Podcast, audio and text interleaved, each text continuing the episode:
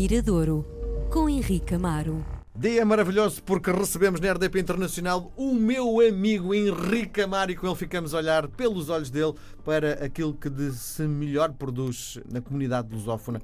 Henrique, viva! Olá, enche-me sempre o coração é?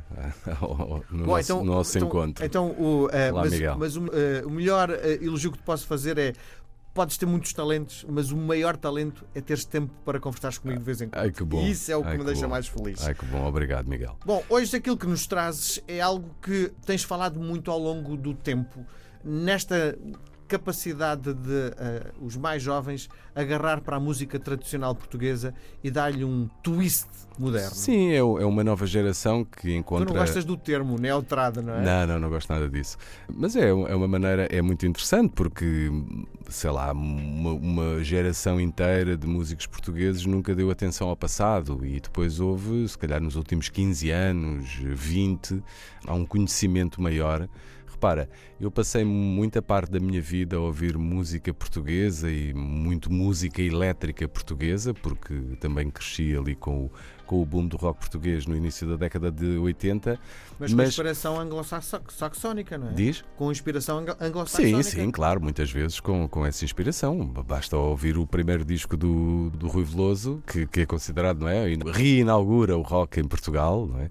E é um disco que, que vai lá buscar essas referências, embora depois, através das palavras até do próprio Carlos T, vá. Ali, vá Portugalidade pelo meio, não é? Sei de uma camponesa, há ali uma certa, já uma certa construção de um pop rock português. E nos últimos, eh, talvez, 15, 20 anos, eh, acho que há uma geração que não só des- redescobre eh, a língua portuguesa, como depois começa a olhar para trás e a ir buscar elementos que lhes dizem alguma coisa. Lembro, por exemplo, o Sérgio Godinho sempre foi uma referência, o José Afonso sempre foi uma referência, mas depois há uma outra geração que vai buscar o, Fausto, é? se calhar um bocadinho mais, não diria durante muito tempo, mais esquecido por uma nova geração, e depois atualmente há uma série de músicos que olham, se calhar até mais para o Fausto do Sim. que para os outros, e vão. E é muito interessante isso. É uma Ah, discussão que nós temos tido muitas vezes. é a Como maneira- é que o Fausto, para mim, é genial, não teve a visibilidade que tiveram os outros da geração dele? Sim, até por, se calhar por culpa própria, porque as pessoas não são todas iguais e têm perfis diferentes, e há umas pessoas, diria, mais sociáveis, mais abertas à comunicação social, mais dispostas a aparecer, e há outras que não. Eh, É o caso, que me parece, é o caso do, do, do Fausto, que até do ponto de vista de apresentações ao vivo, nunca tocou tanto ao vivo, como por exemplo o Sérgio Godinho, nunca se entrosou tanto com assim uma nova geração como o Sérgio Godinho fez. Portanto, acho normal que muitas vezes haja nomes que ganham uma mediatização maior do que outros, até a própria obra. Tu agarras na obra do Sérgio Godinho, tem. É eu imensa, tenho, não é? eu tenho uma prateleira em casa só para ele, não é? e o Fausto tem. Não, não são poucos, porque faz música há muitos anos, não é? Está a lançar discos desde. Dos sei 70, lá, de, é? de 70, creio que o primeiro disco, não sei se é ali no início da década de 70, por acaso não me lembro.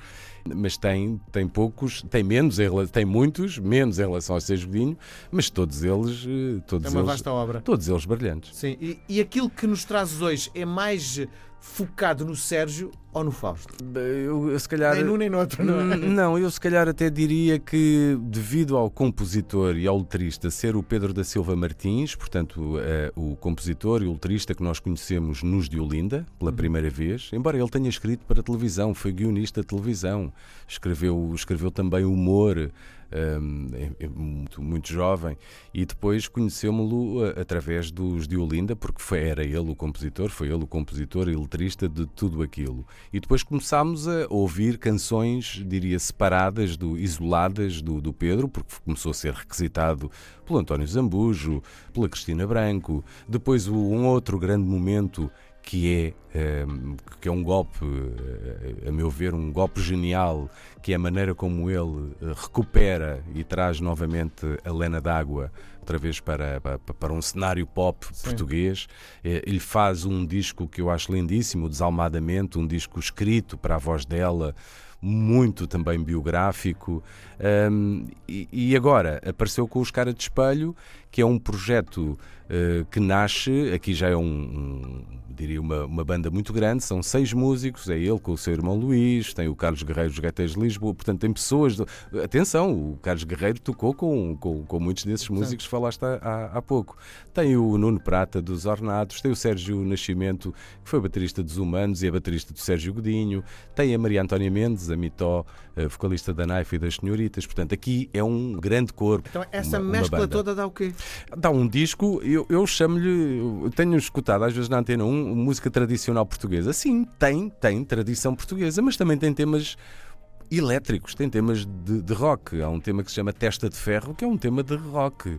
O Político Antropófago, que foi um dos primeiros singles, é um tema que eu considero de quase de rock. Portanto, eu acho que é uma paleta eu acho um disco muito interessante também por isso, por ser uma paleta muito ampla de sonoridades, que pode ficar uma coisa meio disforme, meio um Dr. Frankenstein, não é? Assim, um, um, Frankenstein, mas ao mesmo tempo é muito homogénea e, e, a personalidade da banda faz com esses eh, timbres de guitarras elétricas e de instrumentos inventados pelo Carlos Guerreiro. Portanto, eu acho que é um disco também muito oportuno numa lógica de estamos a poucos meses de comemorar 50 anos de democracia, de comemorarmos 50 anos do 25 de Abril, uma possibilidade uh, que Abril nos deu de poder cantar poesias e palavras diretas, portanto, podermos cantar algo sem estar a medir as palavras, que era o que acontecia uh, antes do 25 de Abril. O Pedro da Silva Martins tem-se assumido como um escritor de canções que tanto é capaz de ir para um lado mais lírico, mais uh, poético,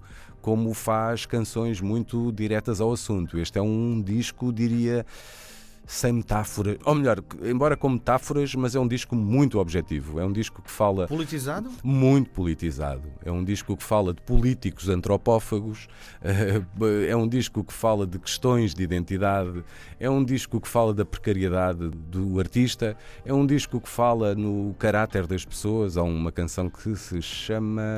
esqueci-me o nome, mas que fala realmente de, de, das pessoas que, que lutam, que têm ideias eh, diferentes. Portanto, é o Pedro da Silva Martins acho que conseguiu compor um disco focado no presente. Portugal 2024 é também isto. É isto e muito mais, não é? Uhum. é tem, tem este lado todo eh, aqui, algum, algum lado crítico, depois tem outras coisas realmente muito, muito boas, mas é um disco focado no país onde tu vives hoje. Uh, e isso é interessante, porque hum, há sempre aquela velha história do. Uh, então, e se aparecer aqui um um, um, um, verdinho, não é? Um extraterrestre daqui a 50 anos. E, e se for ouvir discos de 2020, houve décadas onde. A década de 90. Então, acho que é um documento histórico, é isto? Não é um retrato do presente, não tem que ser histórico, mas é um retrato do presente, tal como os cantores de intervenção tiravam Sim. à sua maneira retratos da realidade que, que tinham vivido, embora muito metaforicamente, não é? Para fugir ao, ao, ao, lápis azul. E o hip hop também o demonstra, e há outros discos que o fazem. Por exemplo, a Diolinda não era tanto isso, era uma personagem, olhava para o mundo a partir de casa, enfim, mas era uma coisa mais. Era uma coisa e mais, mais festa, se calhar. Não, e mais dentro da sua rua não é? Uhum. Era uma coisa, o que é que acontece? Ah, o meu vizinho de cima, o meu vizinho de baixo, e aquele é engraçado, e o outro não é, e aquele foi, a, aquele foi para a guerra, não sei, enfim. Aqui é uma visão realmente de, de, coisas que nos incomodam hoje ao ligar a televisão, que nos incomodam a uns e, e outros batem palmas, não é? Isto, as visões são plurais, não são unificadas. Portanto, mas eu gosto muito deste primeiro disco dos Cara de Espelho, que não deixa de ter, e vamos ouvir este tema, não deixa de ter um lado festivo. Uhum. Uh, e este tema chama-se Fadistão, não é? De, onde, onde, nós vivemos. Onde nós vivemos, que é realmente o, aquilo que outros países e outras cidades despertaram há mais tempo. Eu lembro-me da primeira vez de ir a Londres, meter-me no metro e ver pessoas de realmente, só pela cara delas, notava que eram pessoas de geografias diferentes. Sim. Tinhas o muçulmano, tinhas o jamaicano, não é? Sim, tinhas sim, o inglês snob e tinhas o, não sei, o turista, não é? E é aquilo que tu hoje vês eh, no Porto, nos centros urbanos, acima de tudo, no Porto e, e, e em Lisboa. Portanto, é, é, é, a senhora que anda de burca e tem uns ténis All-Star. Sim, muito bom. E este tema é um pouco um, um retrato disso, o fadistão. Cara de espelho, hoje no Mirador.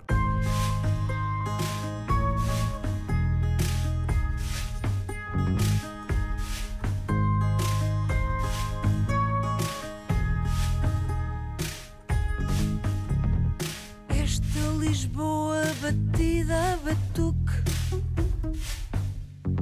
de tuque em tuque, lá vai. O jacarandá floriu outra vez, fado em chinês é só.